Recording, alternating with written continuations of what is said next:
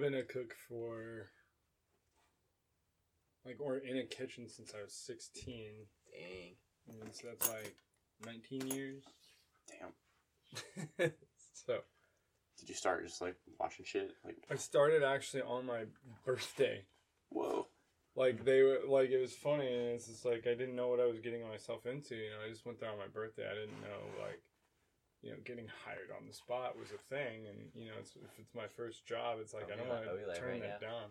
We are live we are Yeah. live right now. Yeah, I'm glad that you uh, interrupted Yeah. this great story. Yeah, right. This is a golden moment. You just walked in- Just see recorded. You walked in on your birthday. I'm and we're like, thankful. "Can I have a job?" And they're like, "Here is a." Yeah, I think I'm rag." p- probably gonna lead off with that story, honestly, because that's pretty funny. funny I mean, one. let's get into it then. Yeah. Welcome to Shifties, podcast about food. My name's Cold Cut. I'm Or Andrew. Sorry. I'm Wallace. I'm Joey. I'm Eric. So Eric is the head chef of my restaurant, my fine dining restaurant, as we refer to it on this podcast, Mm-hmm. and uh, has extensive kitchen experience. And uh, we're gonna talk to him about the nuances of someone uh, so esteemed. So the first question I have for you is. I want to hear it the end of the. Sto- I want to hear the end of this Oh, I'm sorry. birthday Yes. story. The first question I have for you is: Will you please continue that nice story? yeah. Well, um, so just to recap, I mean, I was, you know, I was, I was turning sixteen, and you know, I was, I, just, I really wanted to get a job in a kitchen. You know, I, I love cooking, and I mean, that was, you know, at, at a couple critical stages, like as every young man or woman is growing up, like they have like a serious conversation with their parents about like, well, what do you want to do? Like, what interests you? and I've always had like this um, passion for being in the kitchen and uh, you know cooking um, really good meals that my grandmother from Germany would make or my mom. Hmm. Um, so I grew up in a very like European like household, and so it's kind of what like just really inspired me to start cooking. So I, I just like so when I was 16, I was just like I got to get a restaurant job. So I go to the restaurant, and apparently like some of their dishwashers quit, and it's like you know I'm really want I really want this job, and it's just like, all right, where should I start? And so then I. I started uh, my first day at washing dishes at a hometown or a country buffet. And let me tell Like you, the old I country wouldn't. I wouldn't, yeah, I would not wish that on my worst enemy. That was Yes. Oh, It's been my like my secret desire to have someone who's worked at an old country buffet on here, so this Oh, is so man. wonderful. Um, it was, yeah, it was, it was, it was a bunch of like just drugged up idiots that are just literally serving dehydrated slop on a on a, and and and calling it a buffet food and Yikes. But you know, I went into it, you know, not not in a judgmental, but as like a stepping stone, and I was and I, and I knew that I was always going to take some bit of knowledge, you know, out of every job, and and and that has progressed me in my career to this day. So there's really no, you know, fuck that sucked, you know, but. What, Oh, I'm what sorry, would I you don't know if say? we can cuss on here, but fuck yeah. it. Okay. what Um, what knowledge did you get from that buffet? You think? um, so one was um, always always sharpen your knives because I was uh, I was set up on the on the meat carving station, and um, and and not to use and like when you're cooking you develop all these like subtle little tricks. So like, um, for instance, like I don't when I, I never use like a honing steel. Like a honing steel is something that just gives you like a little bit of like hones up the like on a microscopic scale like the blade is shifted one way or the other way. Um and it's like if you just curve your hand in like a, the shape of a j you'll know what i'm talking about. But uh so it has all these curvatures so honing steel will just kind of bend and straighten the blade back up but like um you know my knives are crazy expensive you know like one knife is $400 and Whoa. and you just like when you're in a hurry and you just go with that thing and and and um uh just crash it against that the honing steel it it per, it put, puts like micro deviations and, and it actually dulls it faster i find Hmm. so i basically sharpen my knives um like razor sharp once every two weeks and that's and they're they're great i mean like you can you can split a hair in half with those things Hmm. you know um So is that with like a whetstone or what do you use? I use a diamond, a diamond dust stone. Um, I've tried whetstones and I've tried oil stones. Um, they make like a fine grit, a medium grit, and a, and a hard grit Mhm. diamond dust stone. And the thing what's nice about the diamond dust is when you're dealing with high carbon steels, which a lot of chefs deal with, and those are like the blue number two, the white number one.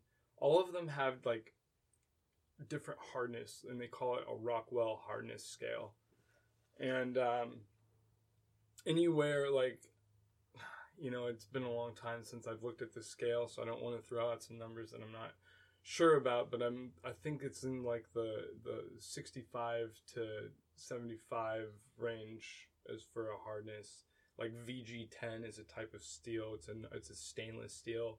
It's fairly hard, and then there's hard high carbon. But when you get into those hard metals, they then come become brittle, and if you drop them, they will break. Hmm. So you know it's not for, and you know the one that I have, it's it's um, a Masu, a Masuno, and it was about uh, five hundred dollars, a little over five hundred dollars. Wow. But I have It's an a- apron that was like three bucks. and that, and well, anyway, I'm sorry, I totally lost. I'm I am I'm like very. I can start ta- I can start talking about something and then shift it into. But to answer your question about why I prefer diamond, diamond, uh, diamond dust stones is because those high carbon steels, like on a, on a on a normal just sharpener or on a whetstone, like you'd be there for an hour because it's like, I mean, my God, you know, it, it's just so hard that it like it doesn't. But like on a, one of those diamond dust stones, you can really like it. It hones it up super fast. So, Hmm. uh, and it keeps So- its edge for a while. Why does that happen? Well, oh, why does well, what? Like what? Like what does diamond dust have that sharpens it super fast? Well, diamonds can cut through anything, and it's like So the hardest it- metal. Is it like a bunch of super teeny tiny diamonds? Yeah, I mean you it's just it's it they're just crushed up and and put into the the stone. So all those little collective dust. You know concrete are saws? sharpening it. Is that You- how it works? Yeah, Okay. so you That's know really concrete saws that's diamond dust. Glass saws have. Glass saws have it. Mhm. It's just like a very thin. It's like it has no blade. It just saws right through concrete. Yeah. You know what I mean? That's so and you cool, can man. put your hand on it and it won't cut you, but like if it's spinning, it probably would. I would assume. Interesting.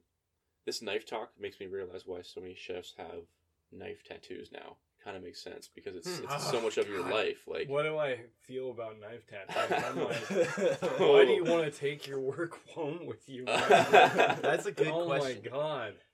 You know, a, a chemist was uh, so actually, I actually have a food science and a chemistry degree. wow. um and like you know like a lot of chefs are actually pretty smart people but um i'm sorry repeat the question a little Oh no, I was just commenting on like it makes sense why because like so much work and preparation and money goes into these knives. I can see why And so many tattoos. chefs have like I've I've so many so many chefs I know have knife tattoos. yeah and then i just oh well anyway a chemist um he was saying like the you know what the difference between a uh, a chef and a chemist is and it's like well a chef has more tattoos because because that's what ki- it's kind of what you're doing in the um in, in, in the kitchen is is basically playing with chemicals so yeah. Just tasty ones. yeah So as the resident chemist of our fine dining restaurant, what are the pressures that come with that position, and how do you maintain, like, oh shit, famous person X just walked into the restaurant, like chef, or you knew beforehand and you're prepping something special, how do you handle shit, and also how do you just generally run a well-oiled machine that needs to perform at a place like this? Man, that is uh, that's a very good question, and there's so many factors um, that go into that. And I mean, like, I have the confidence in my staff that I could seriously like write some specials and and and go away for a month, and and everything would be fine. Um, number one is you have to have confidence in your sous chef, and they need to be on board with everything you're doing everything. Um, a good relationship with your sous chef is everything because if they're willing, if you're willing to bust your tail for them, and then they bust their tail for you, and uh, a good sous chef will know how to organize people and will know how to um, teach people as well. And and I, I, I actually learned this from my last chef uh, it's called the global awareness of everything uh, going on one of the things that i do is i've get, earned the trust of my staff and um, that's huge because if your staff has no respect for you then their lack of care um, goes down and it just turns into like bitter resentment almost you know it's just and you know um i've actually you know i didn't start it didn't start out a well-oiled machine. I mean there was a, like a lot of staff that was just bitter and they just weren't doing what i want. And so i found out that when i hired people i would tell them the expectation of the job. So then when before they signed any papers they were well aware that this is what the job was, and so there would be no, um, no if buts or ands. Like case in point, I I had a grill guy, and he was this like he looked like Humpty Dumpty, like, and he was this fat short, um, fat short little like troll of a fucking piece of shit, and uh, anyway, um yeah. Anyway, so that fucking guy, he would bitch and complain uh, about stocking up his grill station, and I mean, like that is that's everything. I mean, like uh, if you don't have your mise on, like I don't care how you set up your station, make it functional. Communicate to me what you're going on, so if I have to jump over there and bail your ass out, I know where shit is. You know what I mean? Um, and he just wasn't wasn't uh like on cue with that you know what i mean and so um and he w- he just would not set up his station and he would just leave it a mess and it's just that was it's just really frustrating for a chef when you're trying to get everybody on your side and then your nighttime grill guy walks into a, a shit show. You know what i mean? Because that tells the rest of the staff like this guy isn't happy and that tells the rest of your staff that you know what? This guy doesn't really have my back and he's not really supporting like me. And it's just like fucking it's obvious man. It's like i leave the station great for you and you just fuck me at the end of the night you know what i mean? Or at the beginning of the night like I, and i'm already racing around having to prep stuff and find out what's missing and it's just not a good way of organizing yourself because you need to know what's in your walk-in you need to know what's on your you need to know what's on your um in your line and your low boys because like food control is everything. Like i hardly throw away anything. You know what i mean? So it's like if you're just throwing away like a lot of food like that's another huge factor like and then you have the owners coming down on you Mhm. but um so yeah So suddenly, Spider Man walks into the restaurant. They're like, "Oh shit, Spider Man, what's up?" He's he's like homies with the owners and stuff. He walks in. What do you have to do for Spider Man? Oh God! So, I mean, like smack, like for, um, so Spider Man, right? Or so he- Russell Wilson? so- Maybe that's more applicable. it's really annoying because like the owners like have, um, like an expectation. So I have to come up with food like in two seconds, Mm. and it has to be good.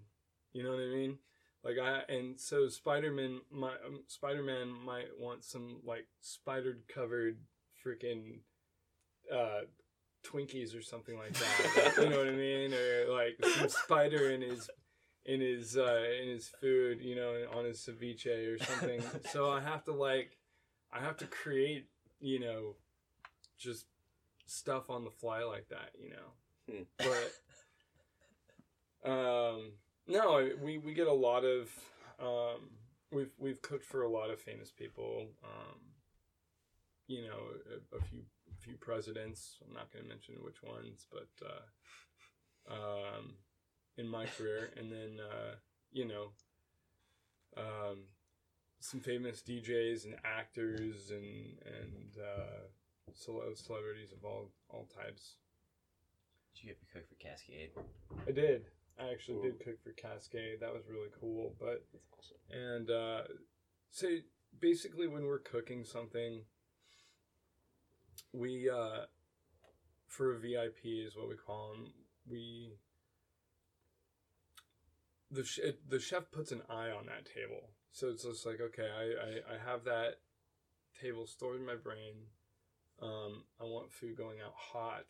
You know, just like very simple details that can be like.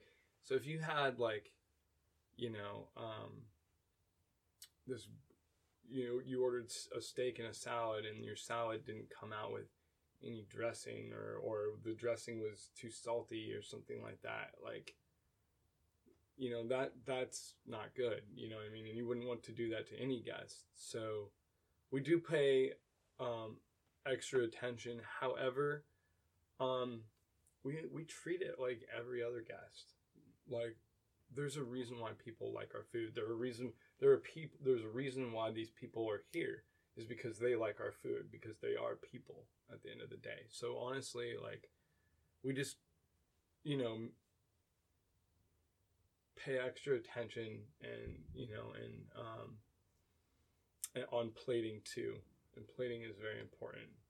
Uh, but we ta pay extra attention to details of all the sides and and uh, accompaniments, and then the plating is is probably the first important because the first taste is with your eyes. True Hmm. that. Yeah, The first taste is with your eyes. Yes. that's really good. Actually, I like that. That kind of leads us into, in a way, into our, the next question that we had for you, which um, it sounds like in these situations where it's a, a VIP or the owner's like, I want you to make me some macaroons or whatever. You have um, you have to do stuff on the fly. You have to create things like in the moment. Does that help with kind of the uh, eventual boredom that comes to all of us that we get in the restaurants of doing the same thing every day, same food, same yeah, drinks? I mean, you know, it's funny that you mentioned that because um, I've tried other jobs. I've tried desk jobs, and I just I fail so bad at them. Uh, that's the that's the passion of, of cooking right there is being able to like, boom, come up with something like just super fast. Hmm. You know what I mean? Mhm. And like that's kind of like almost like a it's a little bit of a pride thing, and like a lot of lot of like a lot of chefs can use that as their ego, but you know, I'm I'm I learn from everybody. Like uh, I I I never will shut myself off by someone's skill. You know what I mean? Because maybe their mom, whose mom taught them how to knead the dough or, or this way or or add um, water and it and and um something like that. So yeah. Hmm. But um, I'm sorry. Can you repeat the question? I just um, Well, it generally it generally came out of a sense that you said you've been doing this for 19 years. yeah. So I assume at, at a certain point, maybe not at this current job, but at some job, you said, "Fuck, I'm over this. Like I'm done with this style of cooking. I need to move on to something different." Like you feel I'm tired of making Oh, the same right. hamburger every day. Yeah. And, and honestly, no. Um, but yeah, that's where you get your sense of uh, that your passion. That's how it builds on your passion. Hmm. But um, yeah, I never. Um, I, I I always found myself trying to to go to other jobs, but it just uh, it just never worked out like that.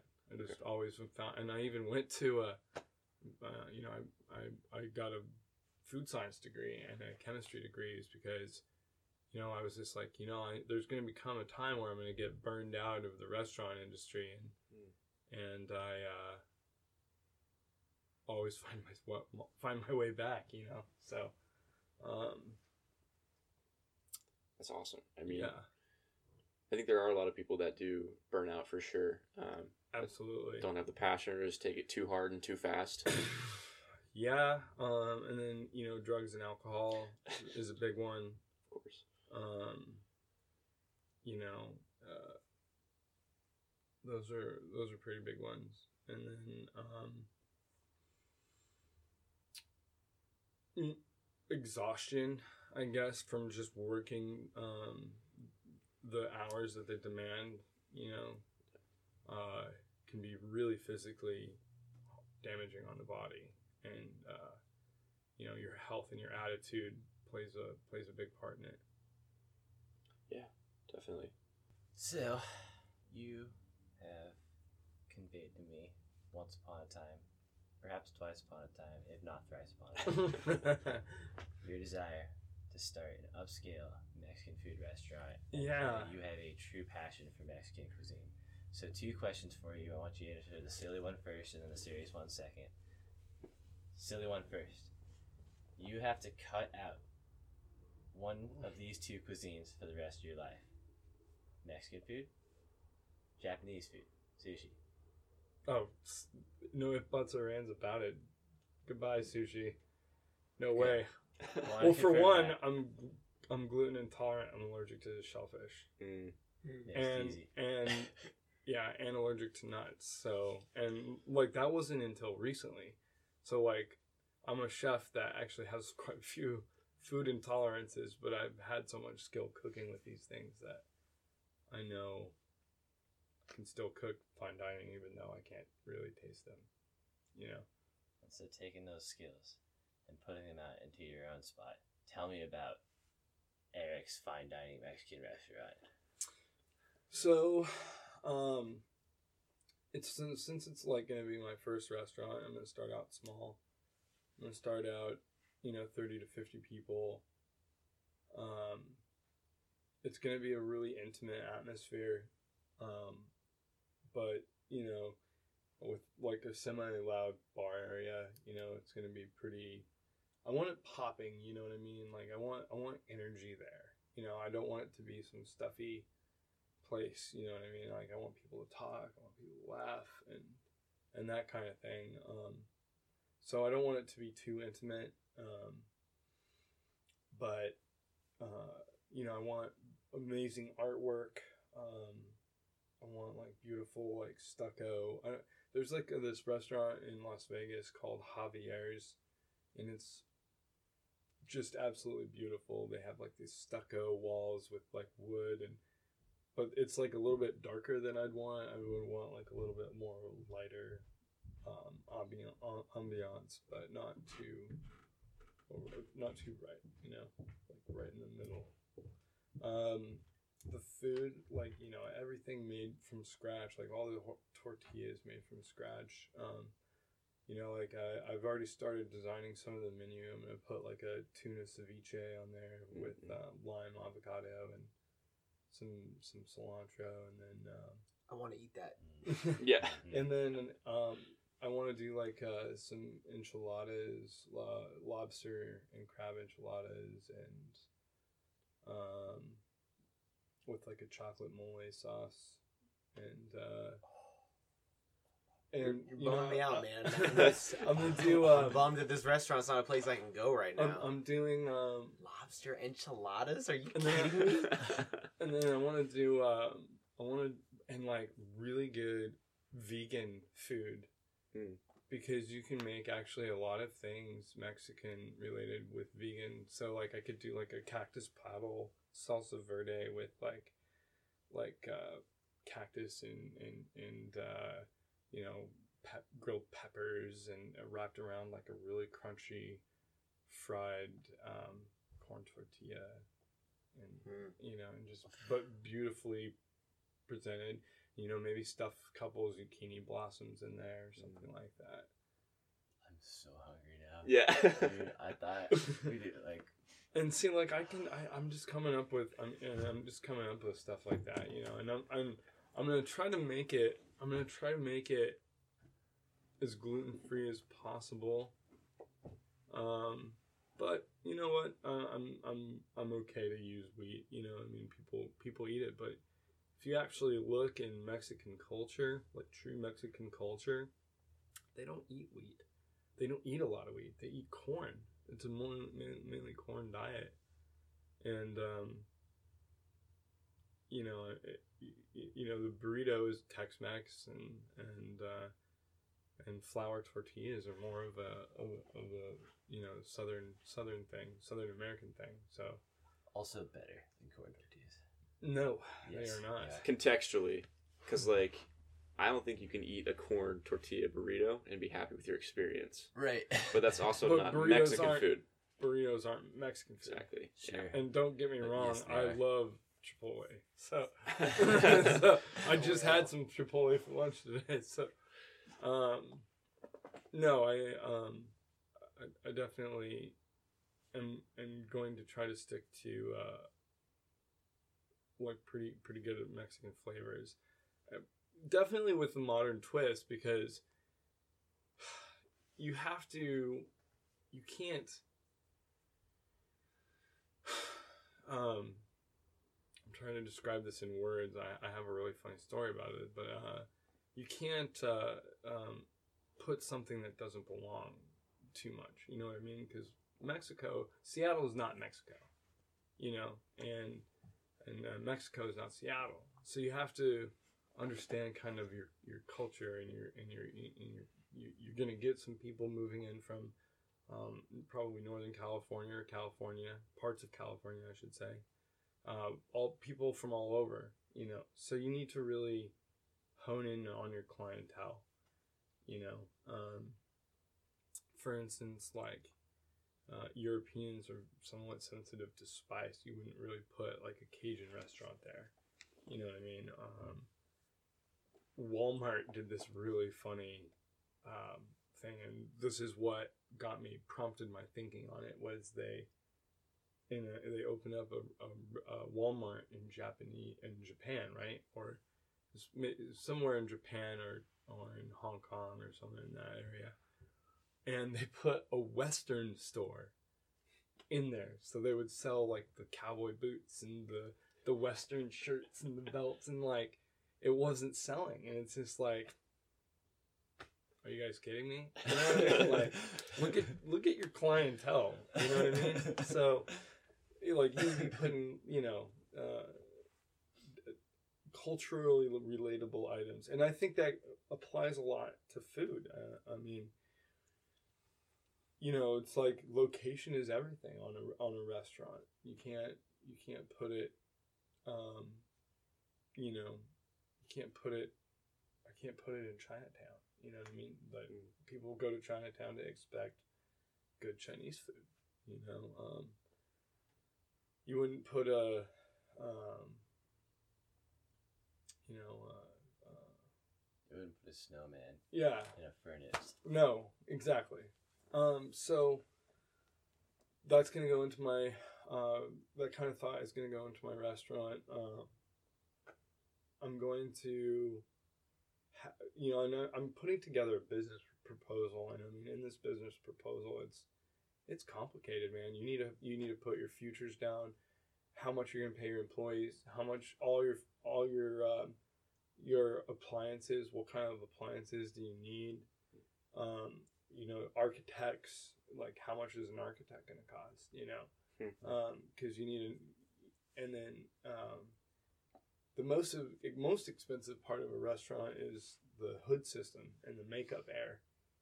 Uh, like you get into some huge dollars there because like everything has to be up to code, and if your building's old, and you run into a lot of problems like that, so we're gonna take it have to take in consideration of that and I mean there's just so much. I mean, it's like a skilled someone skilled can do it in like eight or nine months, you know, and even if you own a own a restaurant, you always need to do a business plan.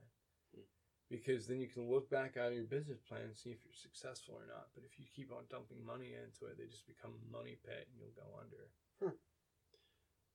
One last question on Mexican restaurant. Yeah. What's it gonna be called? I have no idea. Ah, But I know, and I'm sorry about that. Um, but Casa de Eric. yeah, um, no, but I, I'll consider it. I'll consider it right? Keep it simple. Keep it simple. Um, no, I, uh, um, I, I, I want to, um, do, I want, I want to get a name, um, that has something to do with Spanish folklore. Ooh. So it's something like relatable. Um, I want, I want it to be something like you know Catcher in the Rye, the, the um, the Cat and a Wolf, which is actually a very famous restaurant in uh, in Florence, Italy, uh, called El Gato El Velope. And uh, I want something kind of like that, you know, Catcher in the Rye, El Velope, uh, um, Cat and the Mouse, you know, that kind of catchy folklore name. Interesting. You should check um, this book, 100 Years of Solitude. It's like the most famous Spanish book of all time. And I'm sure you could probably dig something out of that, like lore and like history wise. Huh, I'll have to write that down. Yeah, 100 Years of Solitude. Huh. Potentially. It's like uh, basically the Bible rewritten, but by the Spanish author in like the 1800s. Oh wow, Interesting, interesting read. yeah, that's cool.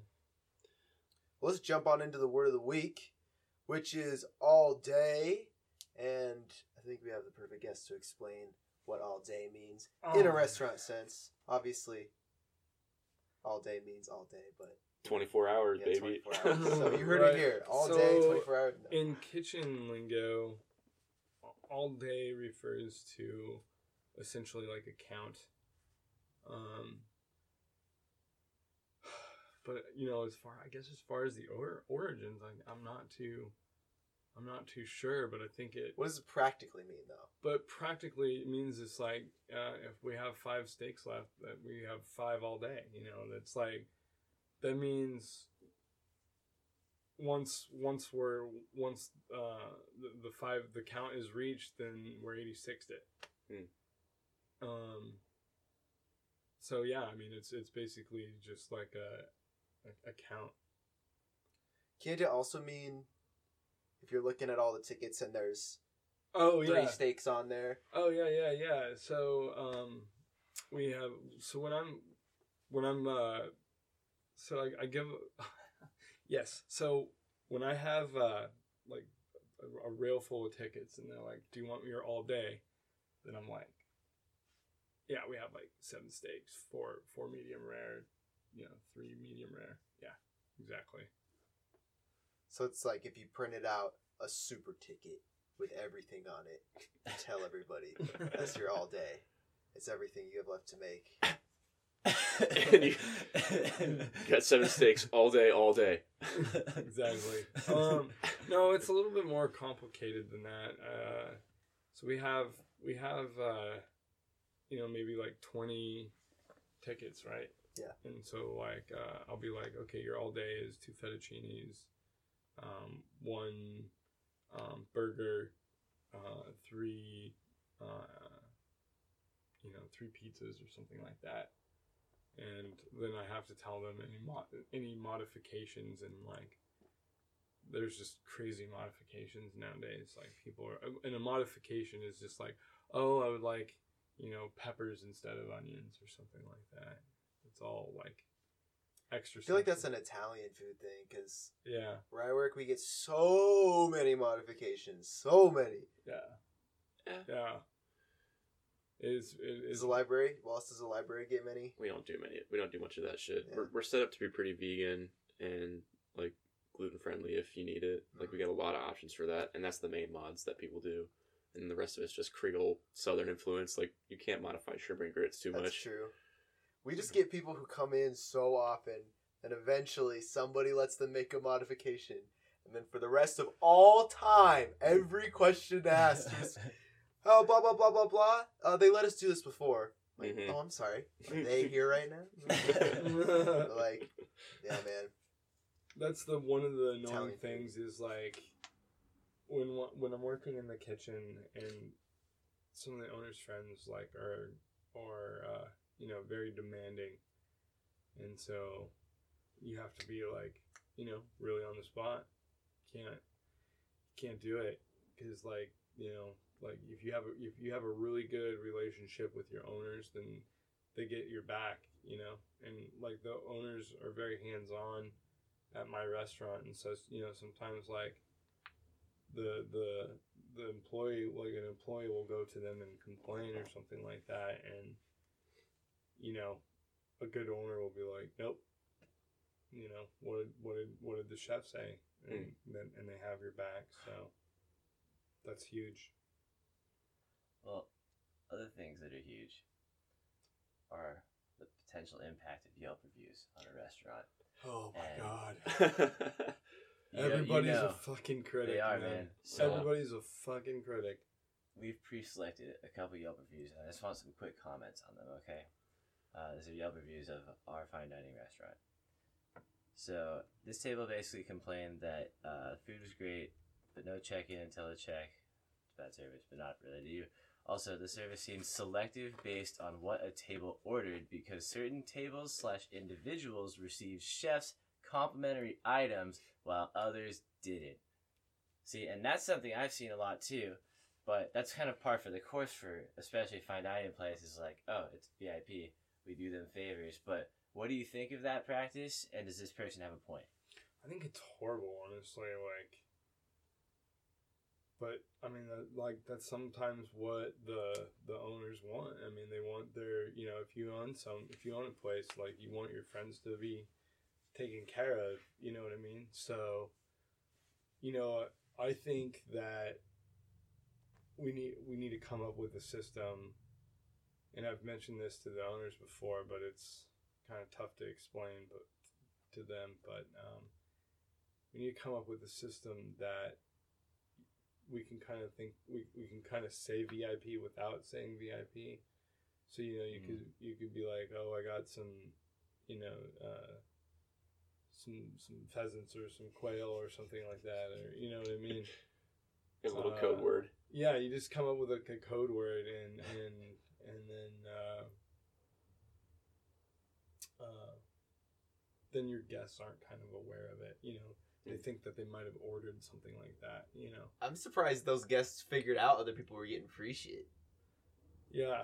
Probably just brought it out like this is from the chef. It's like a whole song, like dance actually- number. yeah. You're a I had VIP. I had a yeah, like sparklers, band. like. I had a, ma- a mariachi band follow me. And, there was fireworks. Star Spangled Banner played. Yeah. it was awesome. We do have sparklers, and they're pretty sick. Oh really? That's such a good way to win a table back, man. If you piss them off, you know what time it is? It's sparkler time. You throw on, like, a, on a bottle of wine and have like someone bring it over. Exactly. That's awesome. All right. Yelp review number two. The server hit me in the fucking head with one of those two foot plates.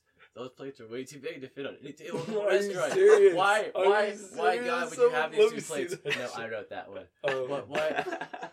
Man, I don't understand. Like, is it really necessary to have a two foot long plate?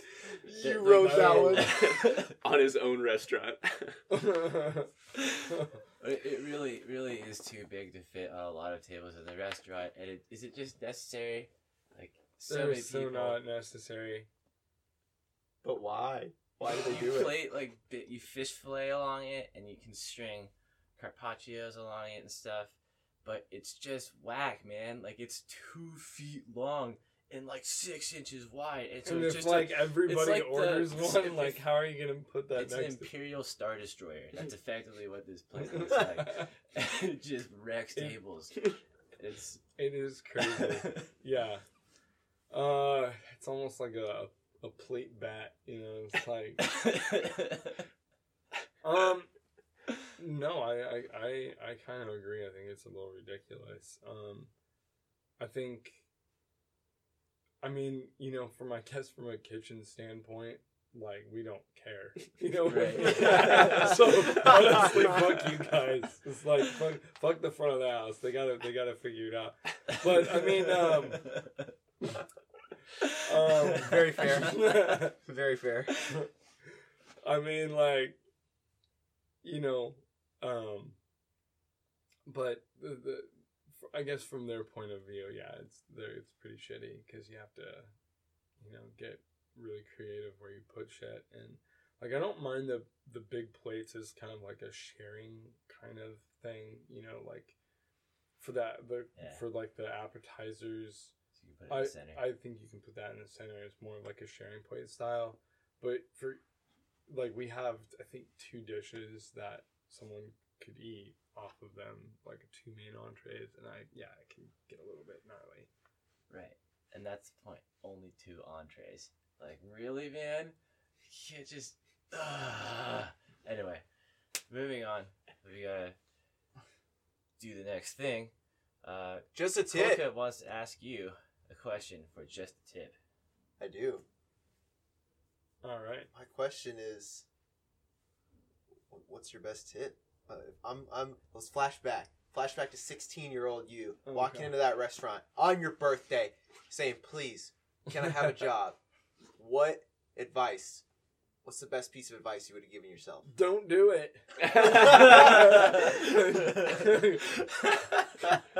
go, go be an engineer. Oh, fuck. if you you pull up in the Del- like the DeLorean and be like, no, Run, you dumb motherfucker! Run! is that me from the future? yeah, I look like a haggard piece of shit. I better listen. um, oof. But in more seriousness, um, man, um, timing. I mean, like, just really focus on on timing when when everything uh, when you when when you when you start in, in working in more professional uh, um, kitchens just focus on timing. Because that's that's everything you know? Just like literally sit there and count out the minutes until a, a steak is done and really just get that ingrained in your head. Because you know that would have taken you know a lot of and you know like because when you're in a leader when you're in my position like i have everything timed you know and, I- and like in my head like i know exactly how long the steak medium rare is going so i can look over and see the timer on the oven and then f- fire my other elements and so then every com- thing comes up all at once and stays hot. That's like one of the main that's a big stress factor for a chef is having things not flow. It's like a dance it's like a water dance. It's like things come up here and then meet in the middle and things come up here and meet in the middle you know It's good advice. Like even for a server, it's important to know. absolutely It's easy to just not pay attention yeah and then forget your tables have no clue what's going on. But like if you know how long the food takes, you know when you're in your second course in, you know, et cetera, et cetera, how to respond to guests. that- do, do you just die a little inside when people order a well done steak though? Um, I mean, I just think that they're not the most edu- like. I guess not the most educated people is a little harsh, but Not the but, most like, culinarily educated. Culinarily educated people Should be killed on site. right. Basically, should just be boiled in molten acid. that's best. But that's about basically how I feel. like, nah, I'm sorry. See, I can, this. I can bring you the steak, but I will have to take you to the acid bath. it's gonna be your last meal. Let me help you uh, dissolve some of that nasty steak you just consumed.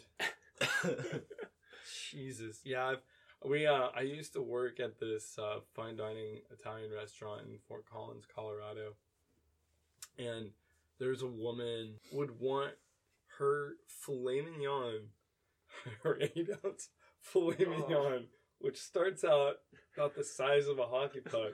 But when you like leave it in the oven for 30 minutes and it shrinks to about the size of a goddamn golf ball, oh my god.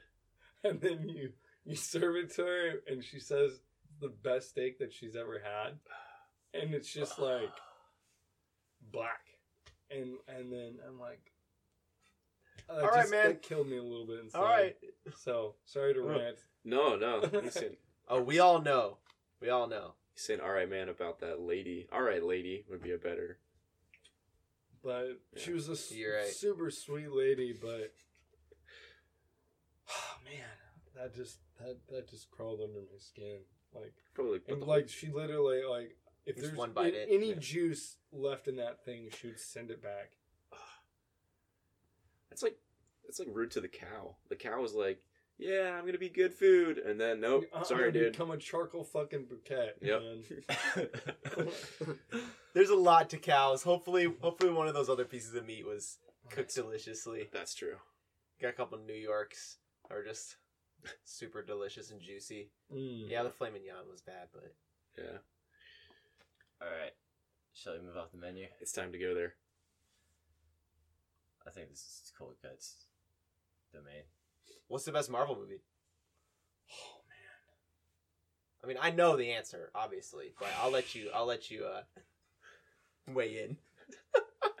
dude that is oh man there's so many good ones um Salute. I guess. let, yeah, let me let me let me let, can i talk this out a little bit Yeah, And why don't we can, talk like, it out? and this might spark some like crazy debate okay so oh I yeah, think, that's what we're hoping for. i think Oh, um, because Wallace and I think- vehemently disagree about I think the several. of second Iron Man sucked. I thought the first one was the best one. Yeah. And like the the third one was, meh. it, mm, I wasn't I wasn't like fucking jizzing in my pants over it or anything like that. They do kidnap the president of the United States, Yeah. and no one knows. No one cares. No, No one one even shows up. shit. It's a pretty shitty trope at this point, by the way. Like, anyway, um, The president's not I- even in any of the movies. I- They're just like, oh yeah, I guess uh, what happens next? The- The, president gets kidnapped, and then uh, forty-five Iron Man save him. woo. Um, I thought um, out of the Thors, the uh the first one was good, but I feel it was like kind of low budget. Hmm. And like, but I think like the second one was mm, better than Iron Man, th- like the third Iron Man. I thought, Oh, I don't know. but uh, well, maybe not as good as the third Iron Man. I, I'll, I'm gonna recant that statement. Uh, maybe a little bit below that one. Um, and then I thought the third Thor was fucking awesome. Yeah. Yes, it's a good one. Fucking awesome. Um, okay, so then, so I have Thor three, and then Iron Man one. Uh, Aven- or out of the Avengers, okay. Uh, the first Avengers was pretty fucking awesome. Like, I love just because you first saw, got to see all your heroes just come together and just fuck shit up. Mhm. Um, then uh, Avengers 2. Avengers Terrible. two. Age of Ultron. Uh, it was it was good, and then it You fell could apart, tell there it was like good, forty-five it fell minutes that it got cut from the movie. Well, yeah, it's, it's, I think it's where they first it was leaned on. choppy. Yeah. Yes, It- choppy. They leaned on the visual crutch too much in that movie because visually it's a very impressive movie. Like when the fucking like Earth goes up into the sky and they're like, "We've got to get these people off this rock," which is like whatever. But visually, that's impressive. Mhm. They just didn't have enough time. Like he tried to cram too many things in there. Why did we go to Hawkeye's Ranch at all? Yeah, Why? like, what the Hey guys, fuck are we doing here? We just released the most powerful villain ever. He also is the internet. Would you Where like- should we go? Ranch party. Would you like some frog on a stick? I got it from the bayou. Yeah. you know, like get the fuck out of here. We're off the grid. Uh, even though this is like the most like this is like the most uh sophisticated you know or like nicest like country home in the out in the woods. Um okay so avengers infinity war fucking awesome. Like really awesome. It didn't follow the, the the comics too much but you know what? It's got to be its own thing you know? Um really liked it. I thought they did the russo brothers did a really good job. Captain 1. so i'm gonna say out of 2. out of so we have i'm gonna say I, avengers third avengers 3 is infinity war and then Is what- it number one? is, is well no huh and then uh, I'm, I'm going Oh, through okay. them and then I'm, gonna, um so we have Iron Man one we have Thor three we have Avengers three, and, and I'm gonna choose out of those like genres, like the best out of each tril- trilogy. Doctor Strange was sick too. That's probably my. Pers- that's my favorite. I'm, I'm I'm honestly choked up. I'm honestly really on on par with that. yeah. Uh, that was a great, great movie. Doctor Strange is not. I, I'm a Doctor Strange truther, man. I thought that that movie was really cool, but I thought I don't It think was- it takes the number one for Nah. me though. Uh, then there's Captain America. There's Civil War, and then there was um, what was the second one? Or is there only Winter two? Sol- Winter Soldier. Hot garbage. Winter Soldier, which Winter is the Sol- correct answer to what the Yeah, best. I, I, Marvel didn't, I movie didn't is. like. Winter probably- Soldier is the best Marvel movie. Absolutely no question. Get out of here with that. like, oh, Yeah. oh, I don't believe I- in I- chakras and taking the time to develop a good American accent. But Nick Fury in that bulletproof car, just taking down agents and then getting blown up by the Winter Soldier, dopest scene in any Marvel movie. No, I just fucking hate Captain America, man. I, I just I'm not a fan. He's so bland. When they're like doing the whole treaties thing in Age of Ultron, he's like, "We Was must that in stand Winter by Soldier? the. Is that in the movie Winter Soldier? No, the but he's Marvel also movie? he's also just bland all throughout the whole thing. He's like, "Here I am with my shield, Captain America." I kind of want to think like, um, I think the first Guardians of the Galaxy is the best Mm, Marvel movie, yeah, it's a solid contender for sure. and then I think f- close my my my runner up would be the third Thor yeah. because I love that. 80s retro thing that they had going on. Those I are both good too because they came out of sick. nowhere. And Yeah. like, Yeah. like we didn't expect Guardians to be incredible, and then all of a sudden, this movie that didn't even take place on Earth was the coolest Marvel movie. Like, Right. it kind of showed us what the universe could be. the Mhm. characters were so original. Yeah. Like Chris Pratt's humor just really made made it and um but yeah, and then I think Doctor Strange would be my first. So I think I think those three in that order. Hell yes, that's my top three as well. Curveball, Incredible Hulk with Ed Norton. Started it all. Started this whole arc. Actually, Such a good movie. he did Ed, Ed, Ed Norton did such a good movie and the director fucked it. When was the last time you watched that movie, Joey? And that's why he didn't return. Uh, one hour from now. Oh, yeah? Yeah. I don't know, man. Talk to me in three hours then. What did you guys think all about right. the newer Ant Man? Bad. Ant Man. I didn't think Bad. I It's didn't the think- most nonsensical science bullshit I've ever heard in my entire life. It like was staggeringly nonsensical in its science. I thought the first one was pretty funny, but I The thought first the one was second funny. one wasn't. I haven't seen number two. dude, it's so insane. Not worth it. It's it's good. It's funny. Ant Man's good. Michael Pena is hilarious. The Yeah, I action's mean, it's, cool. it's cool Ant Man stunts. Yeah, but the quantum realm stuff is so insane. Like it makes zero sense. No, it, it it it actually makes a little bit. No, No. like the tardigrades, they have tardigrades and like. Yeah, because of course they have tardigrades. Anyway, you heard it here first, folks. Winter Soldier, best Marvel movie. I think we settled it right now. my name's Andrew. My name's, An- my name's Andrew. This uh. That's why this is such a good and lively debate because there are squares that like Iron Man and there are free thinkers that like Doctor Strange. Dormammu, I've come to work on my American accent. uh, I just think it was it was cool. It was psychedelic. It's cool. I like that one. Benedict Cumberbatch is a little bit of a tryhard, but you know Sure. he's a good tryhard. He tryhard. did Yeah. a great job as Doctor Strange. Yeah, I Cucumber loved him. in patch, Infinity War. cumbersnatch. For real though. Yeah. I I have been Andrew. I've been Wallace. I've been Joey. I've been Eric. Thanks for being on the show, Eric. It was our pleasure to serve you. Privilege, man, privilege. I just want to switch it up. It's a